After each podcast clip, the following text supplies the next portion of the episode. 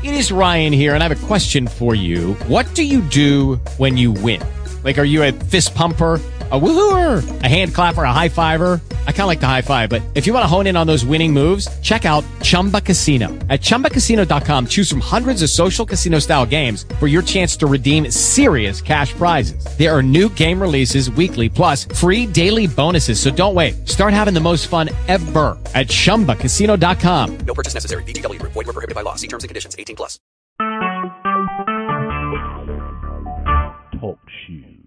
Recorded live.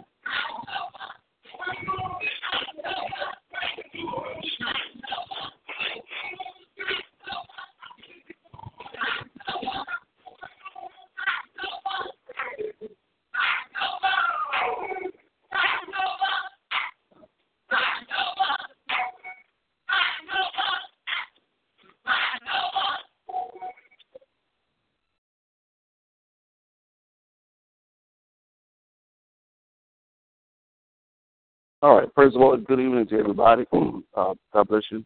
Thank you for everyone that's here for our Truth on Bible class, those who are here on site, and for those who are joining us by uh, phone conference call. We always like to uh, take time and intentionally say thank you for you taking the time to be with us uh, to share the Word of God with you. It is an honor to have uh, you to do so. We always want to make uh, that known to you that we uh, don't take uh, your time nor your attention lightly. So we appreciate that. Let's pray, Father. We thank you for your many blessings that you blessed us with. We thank you for your loving kindness and tender mercies. Thank you for your provisions. Thank you for your protection. And now, O oh Lord, as we go into your word, to share with these your people, we pray that you'll open our eyes to see, our ears to hear, our minds to understand, and our hearts to receive what it is that your Spirit is saying to us, your church. And we thank you for these things. In Jesus' name, amen. All right, we're going to uh, start. We're going to uh, do or continue with series we started last week, titled "The Pastor." That's what we're going to talk about, the pastor. And uh, I'm going to reiterate some things that we said last week about uh, the pastoral ministry, and um, and preferably move on to some other things. But the pastor is, is one of the fivefold ministries that we find in the book of Ephesians, uh, uh, chapter 4, wherein uh, the Apostle Paul said he gave some apostles and some prophets, some evangelists, some pastors and teachers. And he did not just list those uh, offices or functions, he gave us the, the, the meaning of them when he said that these offices, God gave us these gifts for the perfecting of the saints, so that the saints can be matured or equipped, uh, so that they could work their ministry, so that the entire body of Christ can be edified. And he goes on to say that we be no more children, tossed to and fro by every wind of doctrine. So it is important very important, I believe, that uh, we understand what these offices are. Now, even though we were focusing on the pastoral office um, last week and, and, tonight, I want to um, make a statement that I believe that as far as the church that I'm mostly familiar with, the part of the church I'm familiar with, that we are grossly immature because we don't consistently have all five of those uh, gifts operating consistently in our life. I it was five of them the apostles, the prophets, the evangelists, pastor, and the teacher. Most of us have overwhelmingly one, maybe two, but most Christians in America have only one of these gifts uh, consistently in their life, and it takes five, all, all five of these. And that's something that I hope, uh, uh, and as the Spirit Lord give us clarity and give all of us more understanding of and the need for these offices, that we do something about that. But we're really talking about the pastoral ministry uh, tonight, and the pastoral ministry is really that ministry that um, connects with the people. That's that's the part that the people connect. That's uh, it's a hands-on type of ministry, a hands-on type of role. And some things that we talked last week about. Uh, if I can go through that very quickly, um, we talked about the pastor being protectors. They protect the sheep, and the main thing that they protect from false doctrine. We're living in an age that false doctrines and doctrines of demons, doctrines of devils are so prevalent in our culture today. And and more so not just in the dominant culture, but within the Christian community. There are so many uh, false teachings out there. So many false teachings out there. And we need to we need people to tell us because sometimes again we talked last week about the nature of the sheep. Sheep are very gullible. They're easily led, docile and and many times a crowd of people, people, most humans are easily influenced. Sometime coming up, uh, you remember all the youth messages, and and we hear a lot about peer pressure. Uh, but you know what I found out about peer pressure? The older you get, the worse peer pressure becomes. It's not just limited to children or adolescents. Uh, we are we are influenced tremendously by other people, and so and it takes a pastoral ministry, it takes uh, a, a person with the gifts of God working in them to show us and to tell us that way is not the right way. Here's the truth. Here is the truth. And a lot of times that comes by teaching. And, and, and many of us, uh, many of us in uh, our Christian community, especially the black church, which, you know, I know I'm just using that term socially, black church, we love to be entertained. Okay, we love to, to hear good singing. Um, and, and most, and if you, let me pause there. I'm I'm also a musician and I write songs. Um, my little lullabies I, I write a little bit, and uh, but you know it's it's it's amazing. Even the gospel industry is suffering because basically every Sunday morning we go to a, a lot of churches go to a major concert. We got the lights, the fall, you know, everything. You got a you know, five piece band. And I'm not saying nothing is wrong with that. But most of the budget now, especially with the black church, most of the budget goes toward the entertainment side, the musical side, and the music ministry we call it. And I don't mind the ministry part. All that's fine. But what I'm saying is that we're putting less and less emphasis on teaching. We're investing less dollars on Christian literature, like Sunday school books. I, I guess we feel like we're smart enough. We don't need Sunday school anymore. And, and again, I don't care necessarily what you call it. I'm really talking about that teaching aspect of the ministry. Um, so we just want to show up right when the singing about to start, uh, whatever, and and uh, after the preacher been up for 15 minutes, our attention span just wanders. So a lot of us, really, I'll, I'll say this again. Many people in our Christian congregations have no clue what they believe. And they have no clue what the church they're part of believes. They just like the way it makes them feel. I hope I make sense. All right? So, uh, the pastoral ministry is a protector. He is a protector. Um, also, there are rescuers. Jesus gives uh, a story about a shepherd and one of the sheep is lost, and Jesus said that that shepherd will leave the ninety and nine because there's something about being within uh, numbers, within a family, within a congregation, that there's safety there. So the flock, the, the shepherd would leave the 99 and go look for the lost sheep. I'll say that. I'm coming back to that. I'm going to come back to that lost sheep.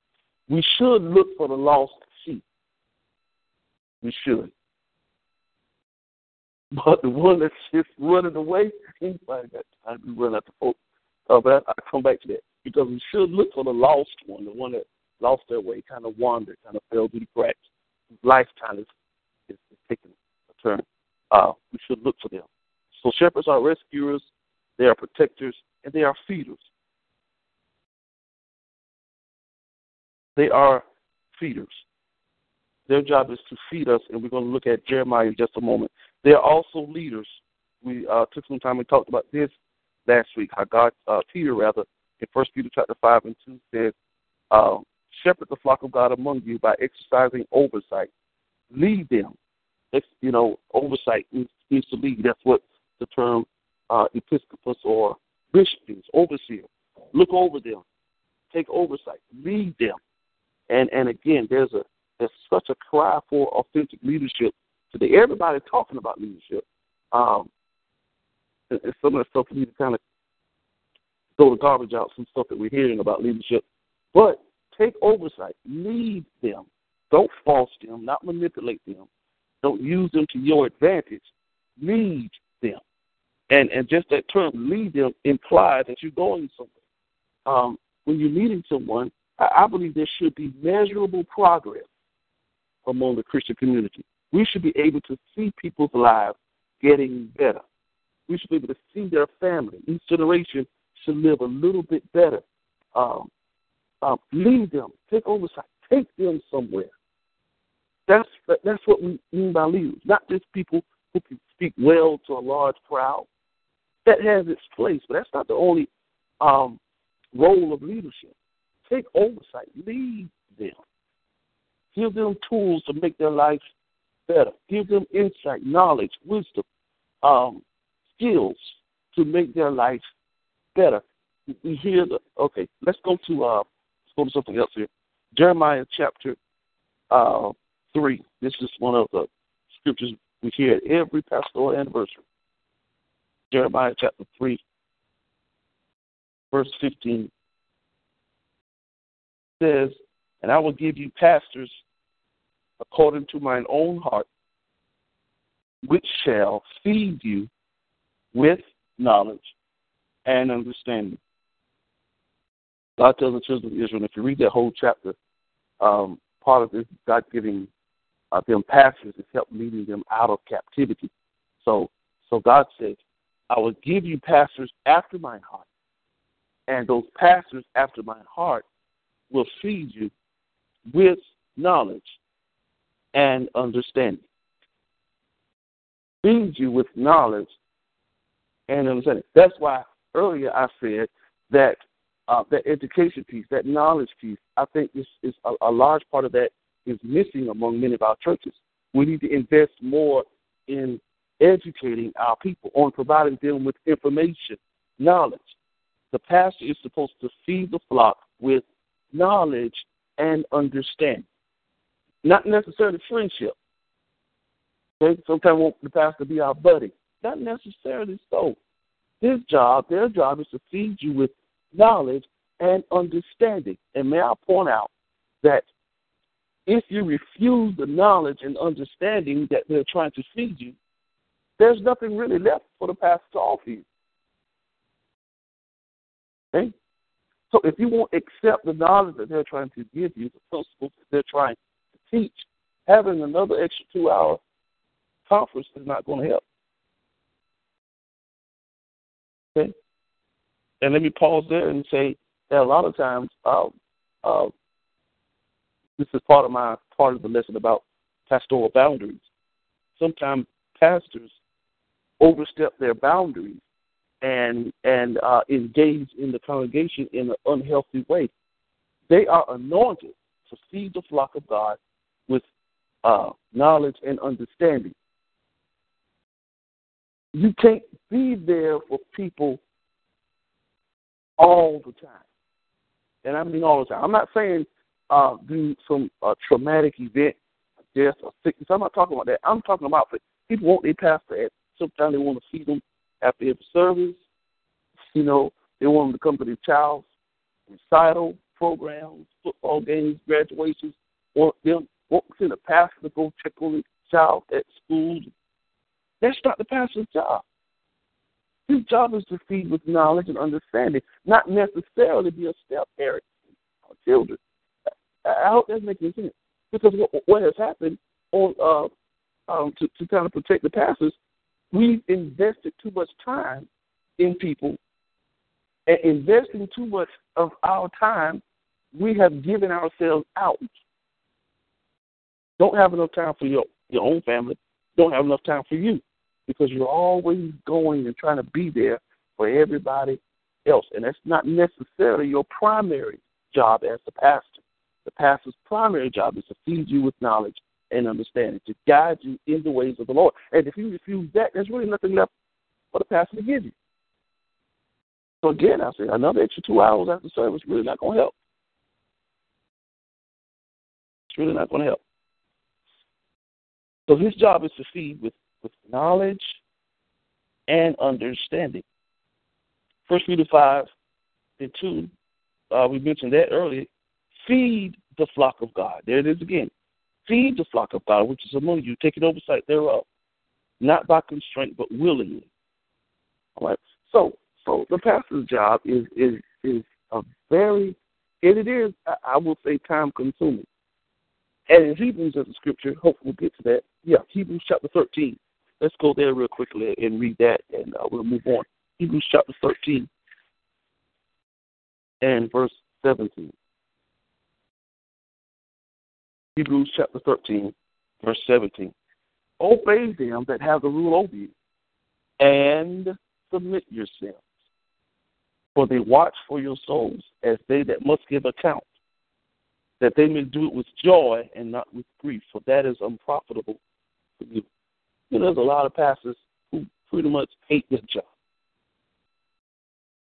Seriously, they they, they can't stand it, and they feel trapped pastor's supposed this it is it is quite a job. But the writer of Hebrews says, when you submit yourselves and you know, that they can do it with joy. Pastoring is supposed to be a joy, a pleasure. But when you find yourself fighting the pastor all the time, or you know, the, the pastor is always engaging in some conflict, it, it it it doesn't become joyous anymore. It's not joyous anymore. It's grievous, and it's it's an agitation. You know, some pastors develop um, stress-related illnesses, high blood pressure, heart problems because of their job. Pastoring, dealing with people, is a job. Somebody else say, man, you got a, a health professional here, nurse, school teachers, mothers, and, and all that. It's a job dealing with people. People are tripped. Amen. But the, the writer of Hebrews says that they do it with joy and not with grief, for it is unprofitable for you. Now, I'm not going to stay on that tonight, but that, that un, unprofitable for you, that's very weighty. I don't hear that preached enough. Matter of fact, it's a long time since I really heard that preached or taught, and I'm not going to get into it tonight. But early in that verse, it says, Obey them that have the rule over you, and submit yourselves. People have a problem with submitting, and I understand a lot of it is the way it's taught. Submission is not a bad word. Submission is not and doesn't have to be a negative thing. You know, we submit so that things can flow smoothly.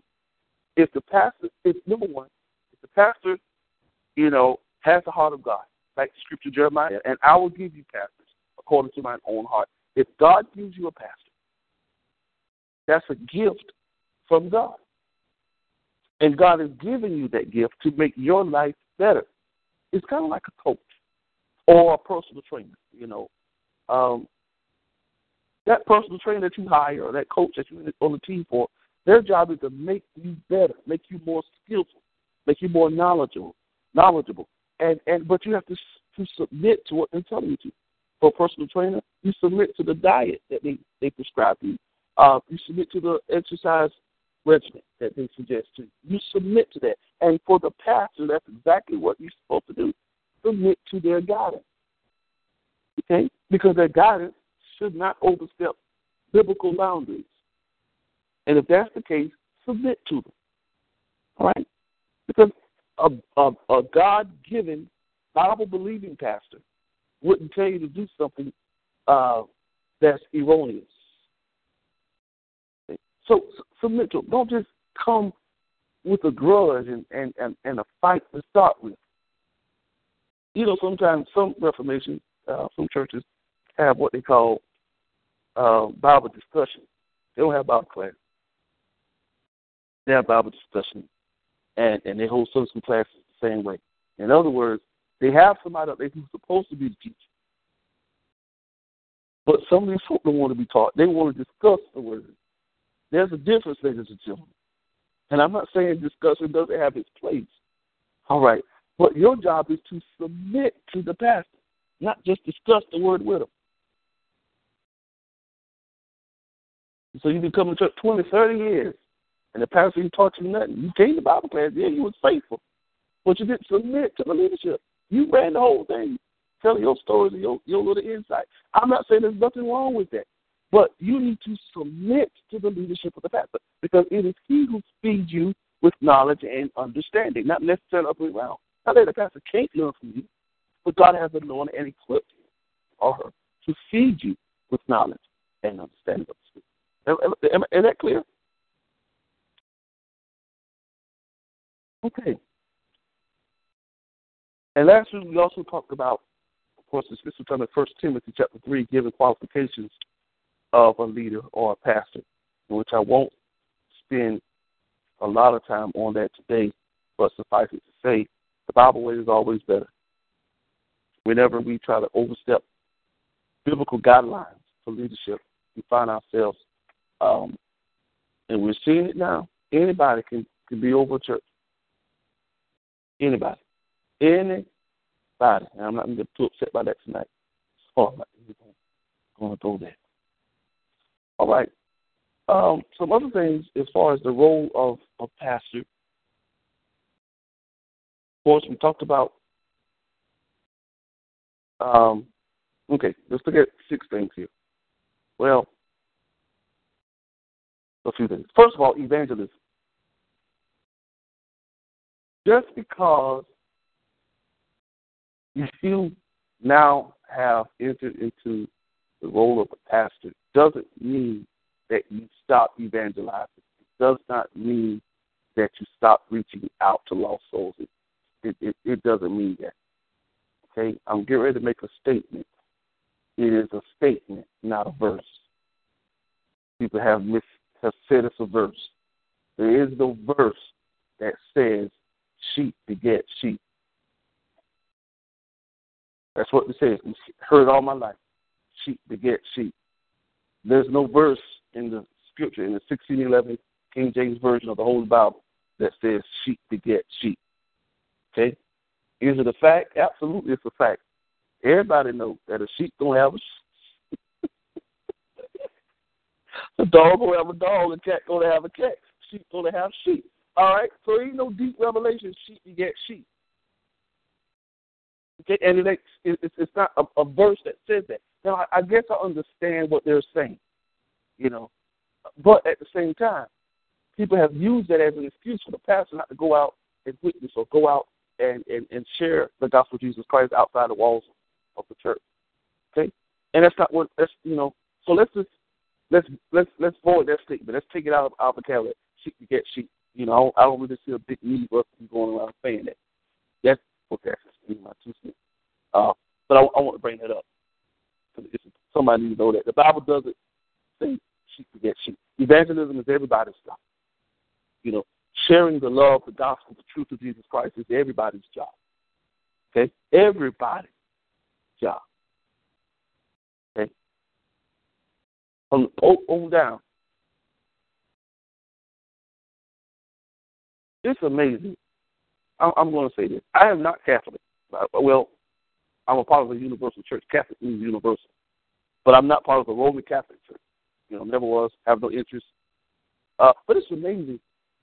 The Pope is, is supposedly the one of the most influential people in the whole world. Is is, is the Pope, and uh, even this particular Pope Francis has has a quality about him that people love. Part of his quality is he's approachable. He's, he's kind of humble, down to earth. He's touchable. He allows people to touch him, to handle him, and that's that's that's the Pope of millions. He the pastor of millions, literally millions of people. His congregation literally is worldwide, and he's touchable. He let people hug him, kiss him. He kissed the babies and stuff like that. What's wrong with some of our folks? They ain't got nothing but people in their church. They got bodyguards. What's the matter with us, y'all? Okay, then I get upset by that. But something is wrong with that picture. And then we fall back on this this proverbial phrase that we think is the verse, sheep beget sheep. Devil is a liar. Come down off your high horse and mingle with the people. Huh? Amen. Amen. And, and, and, why is it while I'm on that? Uh, my brother, uh, didn't really get into the conversation, but I kind of knew his thought pattern. Um, and I've heard this, of course, it's, it's the phrase all of us are familiar with. The shepherd smells like the sheep because he's around them. Okay? This whole idea that the pastor has to be better than the congregation. I mean, come on, y'all. That's arrogance and pride. Okay? Okay? Even when you think about the literal role of the shepherd, he feeds the, the, the sheep, sleeps with the, the sheep, you know, so he's around them. Why does the pastor in, in our the pastor got to live at the top of the hill, and the rest of us are just servants? And and, and in order for us to maintain the uh, uh, the chain of command, you know, stay in place because the blessing that you know on your leader. Excuse me, excuse me, y'all. I'm sorry. I didn't mean to say all that. But we have a whole lot of perverted ideas about what it means to be a pastor, what it means to be a Christian leader. We, it, it's perverted and it's not healthy. Uh, it's it's not healthy. They need to sit up.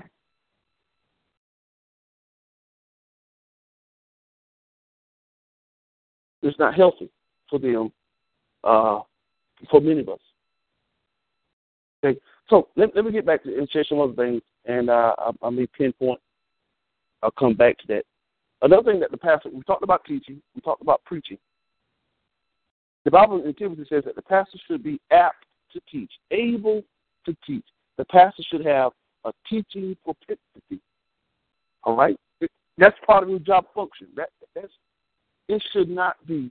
Um, I've I've I've, known people who say, uh, "Doc, keep my fame, man," but you a pastor. Apt to teach, able to teach. Okay. All right. Also, um, administering sacraments like baptism. If you're a pastor, you have to be able and preferably able-bodied to do things like that. Baptize people. And again, baptism is not sprinkling. Baptism means baptism, take them under water. And so, as long as you're able-bodied, or at least have an able-bodied person um, uh, that you can delegate authority to baptize, you need to be able to do that because that's part of the pastoral ministry. Um, and it comes to a lot of civic things. Community, you need to be able to um, serve community. Know what it means, explain it, okay, and serve community, and do it with with uh, elegance, with excellence, practice serving the community. Read the scriptures, learn the scriptures, know the scriptures, so that you can do it well. That's that's listen. We got that from the Lord Jesus Christ Himself. How dare we mess that up, fumbling and, stuff? Practice what you're going to do. Have the people in place. Have the, the right type of sacrament. You know, uh, you can use the, the unleavened bread. You can purchase it. Some people make it.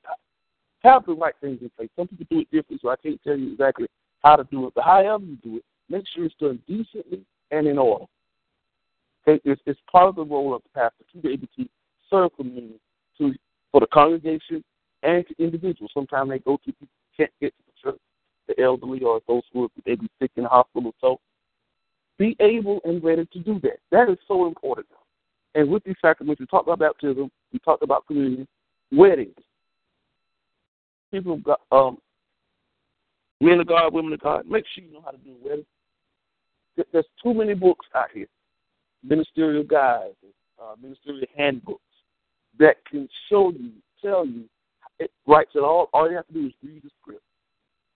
Okay, please know that when you go to a wedding, observe how it is. Now I know nowadays I almost don't like going to weddings. Everybody doing their own thing. There's there's almost no traditional wedding. I I I haven't been to a traditional wedding and I don't know when. I, haven't. It's been a long time since I've been to a traditional wedding.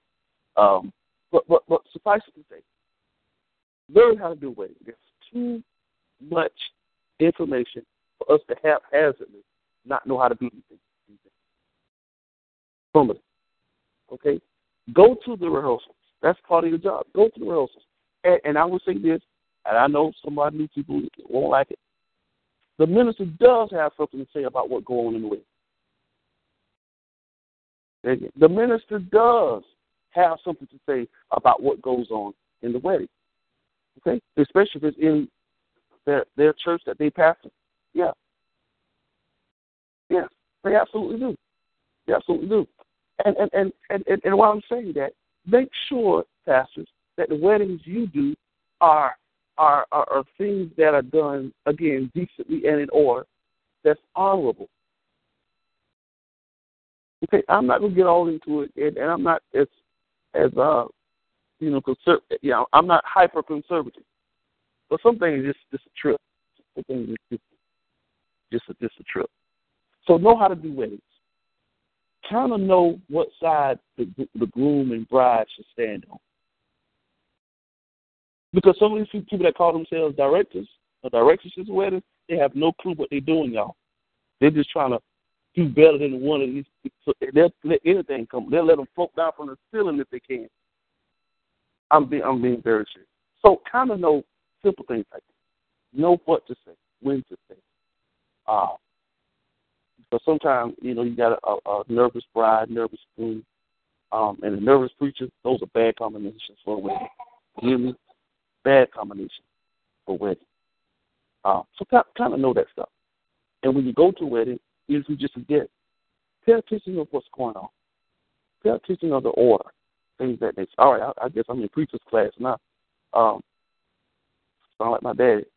Um, funerals, another thing. It's a civic responsibility, um, especially the committing the body to the ground. That's a civic act. That needs to be done well. That needs to be done decently and in order. If you're a pastor, you got to know how to do that. You know, they ask you to pray ask you to pray or something, and and you praying like praying for revival. Eh, listen, nothing wrong with praying for revival, but you had a funeral, you had a graveside service. And so he who is praying for souls to be saved. Yes, Lord, and, and come back now, Lord. Come with your mighty That's not the time for all that.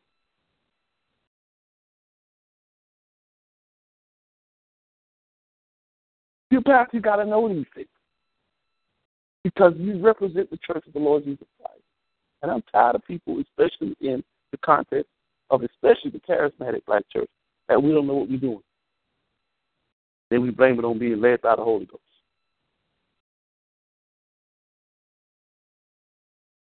No. Um, let's know these things.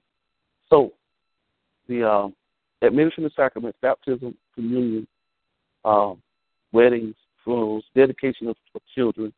These are some of the things that, that you are expected to do and to know how to do well. All right. Another thing is this pastoral care healing, and this comes in the line of like counseling. This really deserves another, you know, two-hour session, but uh, but suffice it to say, know what you're getting into.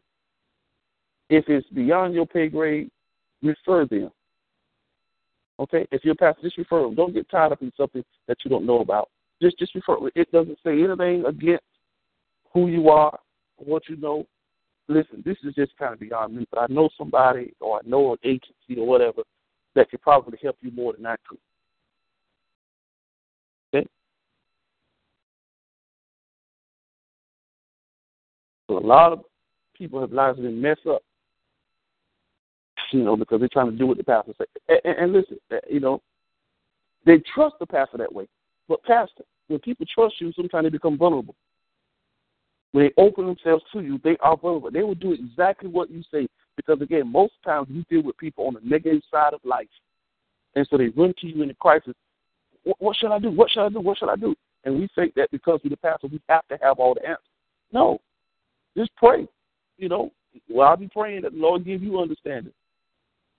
Hear what I say? That Lord give you understanding as to what you ought to do. But some things we can't make the decision for them was just dealing with a situation. I've dealt with this a couple times. Uh, uh, loved one is in the hospital, really bad condition, and uh, one of those things that the doctors recommended. There's nothing more we can do. Uh, when or do you want to take them off life support? Don't make that decision for them. I don't care if they do ask you. Don't make that decision for them again, you, you share with them, you know, facts. You try to comfort them. You pray with them, um, and encourage them to do what they think is best.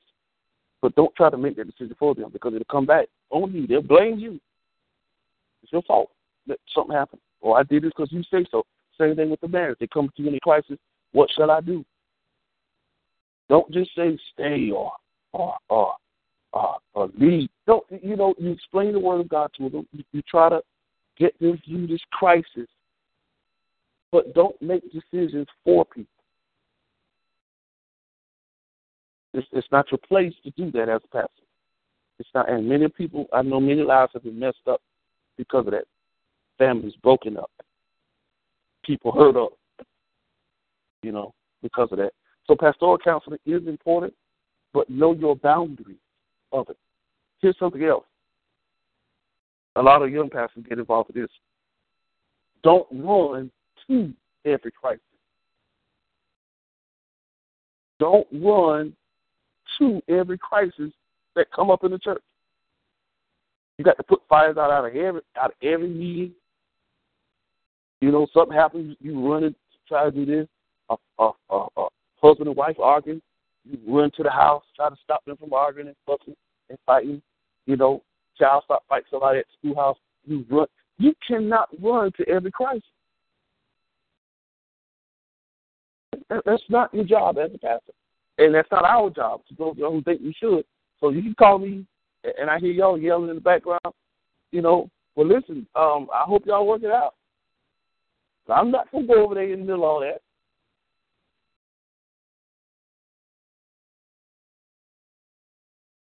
Amen. I'm not going yeah, I, I hope y'all work it out.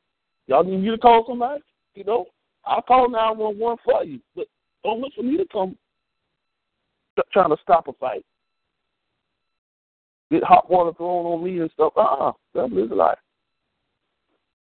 I'm telling y'all stuff I know now. I'm telling y'all stuff I've seen firsthand. Um, so don't run to every crisis. We're not Superman.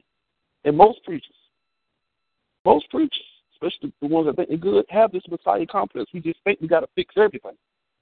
And it's not our job to try to fix everything. Okay? So stop. Stop running. You know, child, do you come to the, to the pastor? My child doing bad at school. You run out there to the schoolhouse. That's your job. I mean, you know, um, because you can do that for, you know, probably a congregation less than a hundred, a hundred or so. What if the congregation grows beyond that? You can't micromanage all these people. You know, and and you got this type special pastor got this type A personality. You got to be involved in everything, do everything. I'm really trying to help out. That's what I'm trying to do. So you, you, you have a, have this pastor, and they they appoint somebody over the usher board, but then run the usher board. What's the point in appointing somebody over it if you're going to run it? You're tiring yourself. You're wasting yourself. Listen, remember in Exodus, Moses leads, uh, in estimate, over six million people out of Egypt. Okay, he gets them out there in the desert. He's listening to their problems. The Bible says from sun up to sundown. He's listening to all these folk problems. He's judging them or telling them what to do. He's been a good pastor. Number one, God ain't never called him to be a pastor.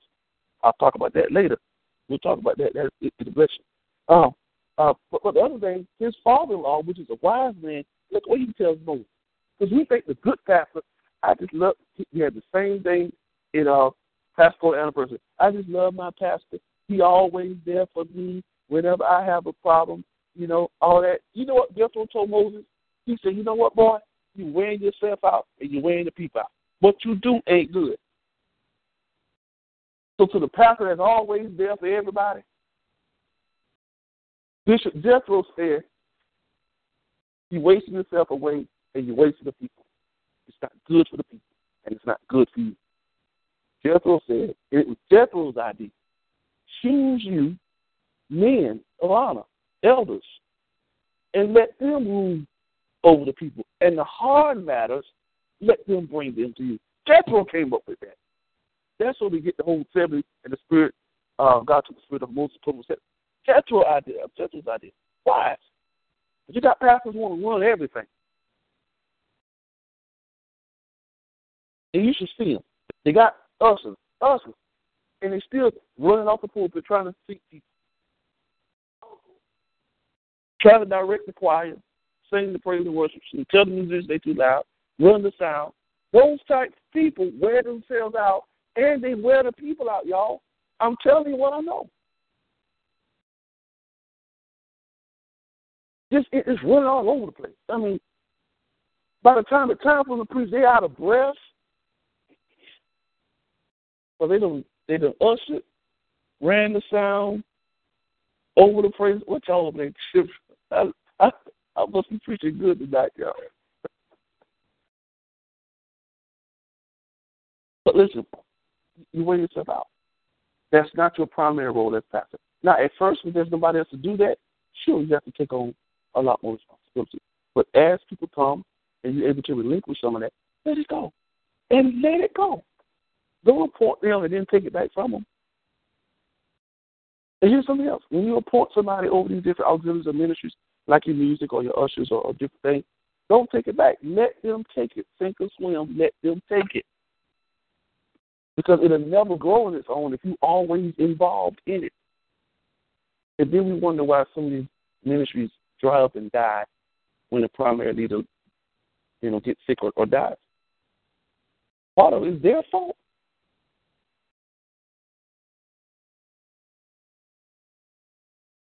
Maybe I need to do a leadership conference or something to help some of these people. Um,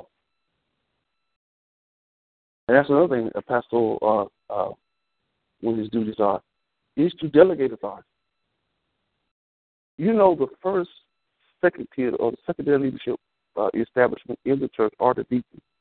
And listen what they said. The apostle said, "We need these people in place so that we can give ourselves to, to, to prayer and the study of the word." So again, I believe the primary job is is the spiritual component of these offices. Yes, and we're going to talk about the natural things in just a moment. Because also is pastor job for social outreach. Um, in Ezra chapter 34, it talks about strengthening the feeble and the feeble minded. Um, we need to be visible in social outreach when things uh, or needs arises. You know, I believe it's the men of God, the women of God, the, the pastors, the leaders, the Christian leadership that should be the first responders in the community. Uh, I remember 9/11 when that happened in New York. And there was this, uh, he was a, a Catholic. I can't, if he was Catholic or Episcopalian, but he would always go there in his collar. And you know, some people gotta tell him. He would work, not just stand there, but he would just go. He'll work as needed. He'll counsel. He'll help look for survivors because you know that whole thing went on for weeks. And um, if he always would go in his collar, and his reason for doing that, going in his collar, because he was asked, because he wanted to be sure that the world knew that the church was represented in this crisis. That's honorable.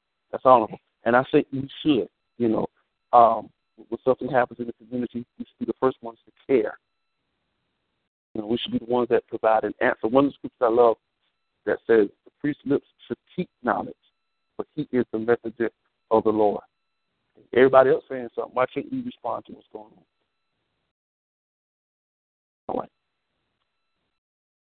Um, and of course, there are some administrative things that the pastor has to. And no, remember in First Timothy talks about the pastor being able to manage his own house. And if he can't manage his own house, how can he manage the house of God? So the pastor does have to do administrative things um, and be knowledgeable of them. And in this day and time, and this is something um, I'm personally going through, having you know, as Truth Zone evolves and grows, or whatever, having established some things, um, it's getting much more harder to start a ministry now with all of the tax laws that's changing and all of the spotlight being on certain ministries and all of that. It's, it's, it's very it's more difficult than it was years ago. You have to have this stuff together now. Um, and so we need to be uh, up on what are the tax laws for quote unquote nonprofit organizations, religious organizations. What are our guidelines? Because you know, and, it's going to get worse. They're going to come in and start asking to see financial records and all of that. Um, anything the enemy can do to intimidate God's people, he's going to do that. So we need to know these things. Um, keep your stuff in order. Have records. Know what the tax laws are. Keep good records. I mean, good records. Be transparent as or as transparent you can be with financial matters. Um, um, um, um, do that because there's a lot of people had good ministries, um, but didn't know how to handle the money. And it, sometimes it wasn't just their intention; they just didn't know how to handle money. It wasn't that they was taking it, you know, they just didn't know how to handle the money. So I encourage, you know, um, pastors to, to really be up on it, and those who assist and help pastors and leadership um, stay up on the stuff. Chickwood and the Soldiers is a good organization that gives a whole lot of information to this organization. Um, Larry Burkett and um, I can't remember who's passed, but I can't remember the guy who's over that ministry now. Very good information is always provided to ministries of a small, medium, or large congregation to help you. Um, there's something else about. Yes, shepherds take care of sheep. There's a proverb that says, Know well the state of your flock. That means inventory. Even people that you appoint to certain positions, know them. Don't just put anybody over God's sheep. You got to know them. Let them prove themselves first. I don't care what they say. Say their credentials are. Say their experiences are. It is the job of the pastor to make sure whoever you put over these people in any capacity that they won't abuse or mishandle God's people. Um, there's a lot of crazy stuff going on in the world. You know, I can't just uh, tell you what to do, but you know, uh, people who have worked with children, do a background check on them. Number one, do a spiritual background check on them. Pray that ask the Lord to show you stuff, but then do a background check. Do an FBI, whatever. Pay for it. Okay. I mean, because this is something come up, it's worth to know who's among them. All right, and we not necessarily can say you can't. Now, if the law says you can't be within certain feet of children, then I'm sorry. You still you have to come back when it's an all adult session or something.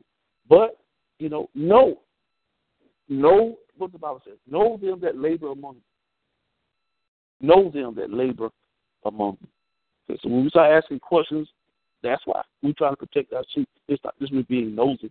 We trying to protect our sheep. All right. Listen, bro. I heard you got arrested.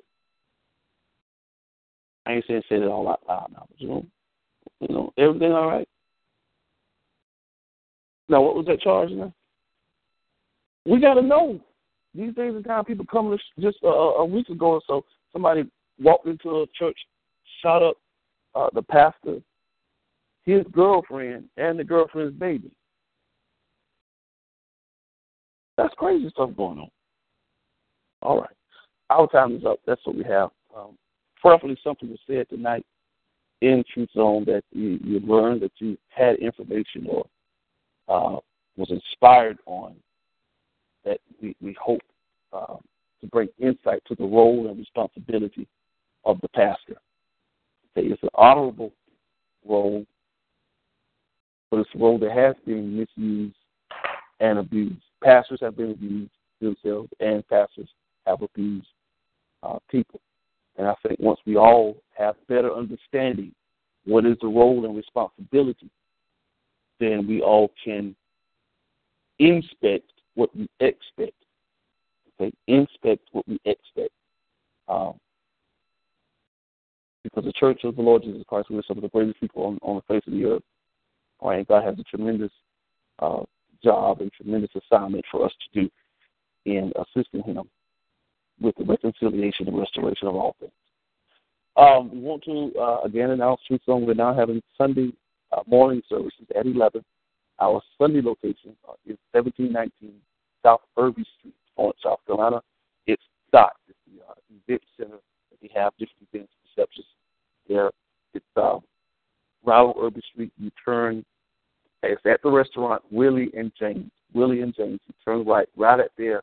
You'll see the event hall right there on the left. So right there on Irby Street. Tell somebody, send somebody, bring somebody to zone. Uh, so pray for us and Mr. Deborah. There's some other things that we have going on, and we'll tell you about that as the weeks um, as the weeks come. So God bless you. Thank you so much for joining us. Peace and blessings to you. God bless you. And good night.